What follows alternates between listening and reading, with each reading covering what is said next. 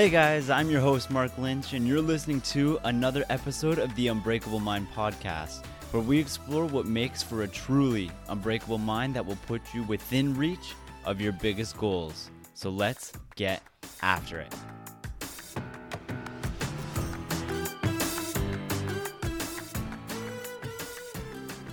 Hey guys, welcome to day nine of the Mental Toughness Development Challenge here on the Unbreakable Mind podcast. I'm your host, Mark Lynch, and today we're going to talk about how you can analyze your failures and why that is important for mental toughness. Let me break an unfortunate reality to you right now. In your life, you're going to fail a heck of a lot. You're going to lose a shit ton. You are going to fail and lose a lot more than you win, probably. But it's those people who are willing to push through those failures, who are willing to lose, who are willing to then analyze those things that eventually become winners. So when you make a mistake, challenge yourself to learn from that mistake. When you lose or when you fail, take a lesson from it. Don't waste your time getting fixated on something because the outcome was less than you wanted it to be. Yes, it's shitty to lose. Yes, it sucks to fail.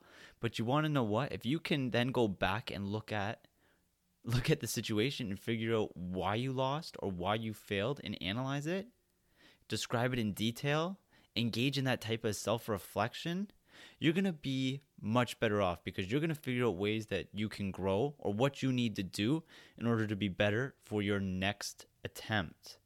And in this process, it's important to you, it's important for you to be honest with yourself. Be vulnerable, be raw. Don't sugarcoat a failure. Like, yeah, you don't want to get too negative about all this, but don't sacrifice being realistic because you want to sugarcoat something for yourself. If you screwed something up, admit that to yourself. Be real about it. Just tell yourself that you were not good enough in this situation to get the results you wanted to be, and then get to figuring out what you need to do in order to be better for next time. If you sugarcoat things, you're not going to figure it out, or you're going to make excuses, and that's going to hurt you in the long run. Some people get this really, really mixed up. They say, Why would I be that type of brutally honest with myself if that type of negativity is just going to be invited into my life i'm just going to start feeling bad about myself tear myself down and that's not going to help me build mental toughness. And you know what? That is certainly a perspective you could adopt. I would personally argue that that is a mentally weak perspective to adopt and probably the wrong one to adopt it from if you're trying to develop mental toughness because you know what? When you're being brutally honest and raw and vulnerable with yourself in this way, yes, you know what? It might get negative sometimes. But you know what? Sometimes life is negative. And you want to know what? You're not inviting that negativity in for the sake of beating yourself down. That negativity is forcing you to get real with yourself. Because you know what? If you're not realistic about the problem, about the failure, or why it is that you lost, chances are you're not going to put in much as much effort into solving the problem. You're just going to blame it on someone else. I cannot even begin to take a guess at how many times I've heard people say they lost a game because the ref was against their team. Do you realize how stupid that sounds? That's just them shifting blame from themselves to the person who was officiating the game. Like that's a sports reference, so if you don't like sports, sorry, but it really gets my point a point across. When you get real about a problem, when you fail, when you lose, you need to understand why. You need to engage in that self reflection. You need to analyze your failures, even if that might invite some negativity in, because that is going to be what encourages you to take action and make changes in your life that are eventually going to help you to win long term. So get used to doing this because it's something you're going to have to do for your entire life. The only time this process really does get really negative is when you're really screwing up because you're being real with yourself. So you're going to have to recognize that, yeah, you know what? You're really screwing up right now.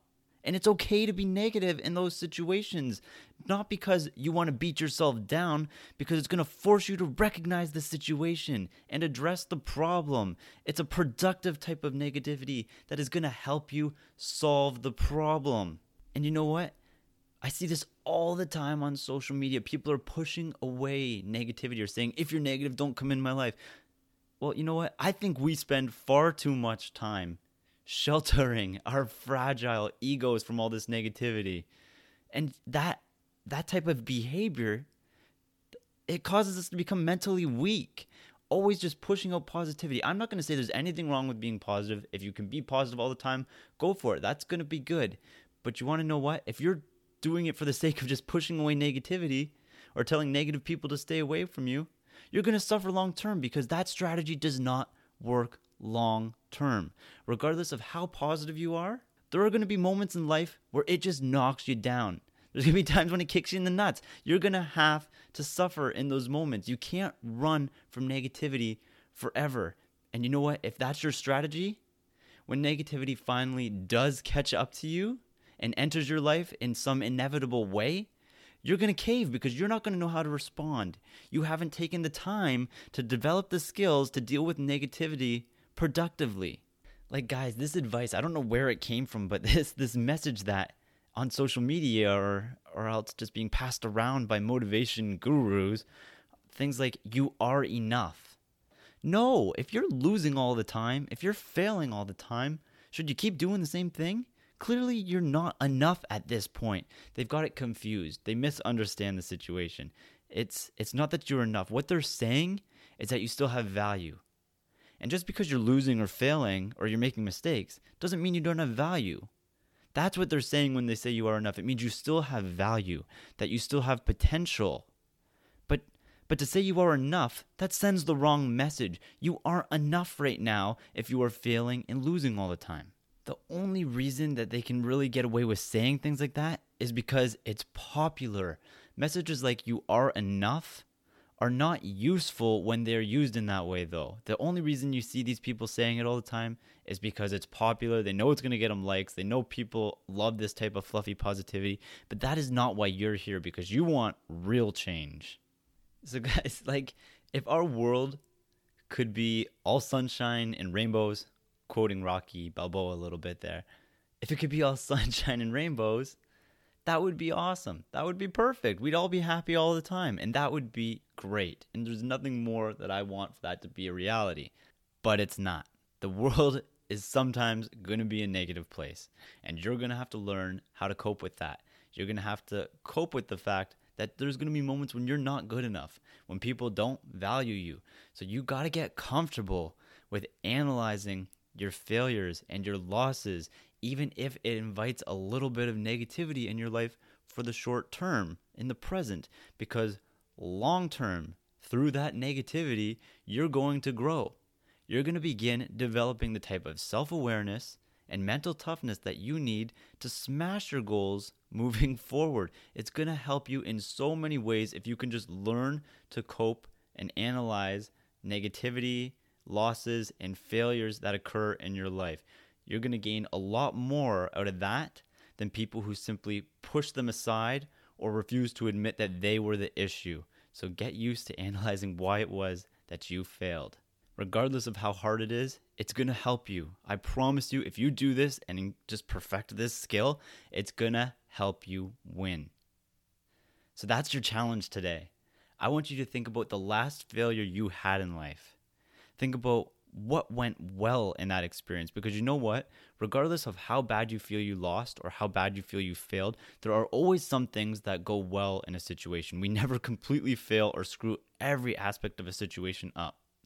But after you've done that focus on why it is that things went wrong and be honest with yourself, even if it's brutal, even if it's a little bit negative, because these are going to identify the areas of your life that you can later focus on and make improvements in in order to become better, in order to develop your mental toughness, in order to become the person you want to become. And this one's so important, guys, that I would really love it if you took some time to write it down. I want you to make this permanent, bring it into the real world make sure that you are forced to recognize why it was your last failure occurred. What aspects of your performance weren't at the level they needed to be at for you to win? Guys, this is just such an important skill. If you pick one of the challenges to do, like to do fully, this is the one to pick. Absolutely. And on that note, guys, we are going to wrap up day nine of this mental toughness development challenge. If you got any value from this episode or you think it's going to be a useful exercise, take some time to share it with just one friend. That is the only thing I want you to do. I don't need you to drop a five star review. I don't need you to drop a review of the podcast. I just want you to share it with one friend who you think it would help. Every time you guys share the show, it helps us grow, and that just means so much to me.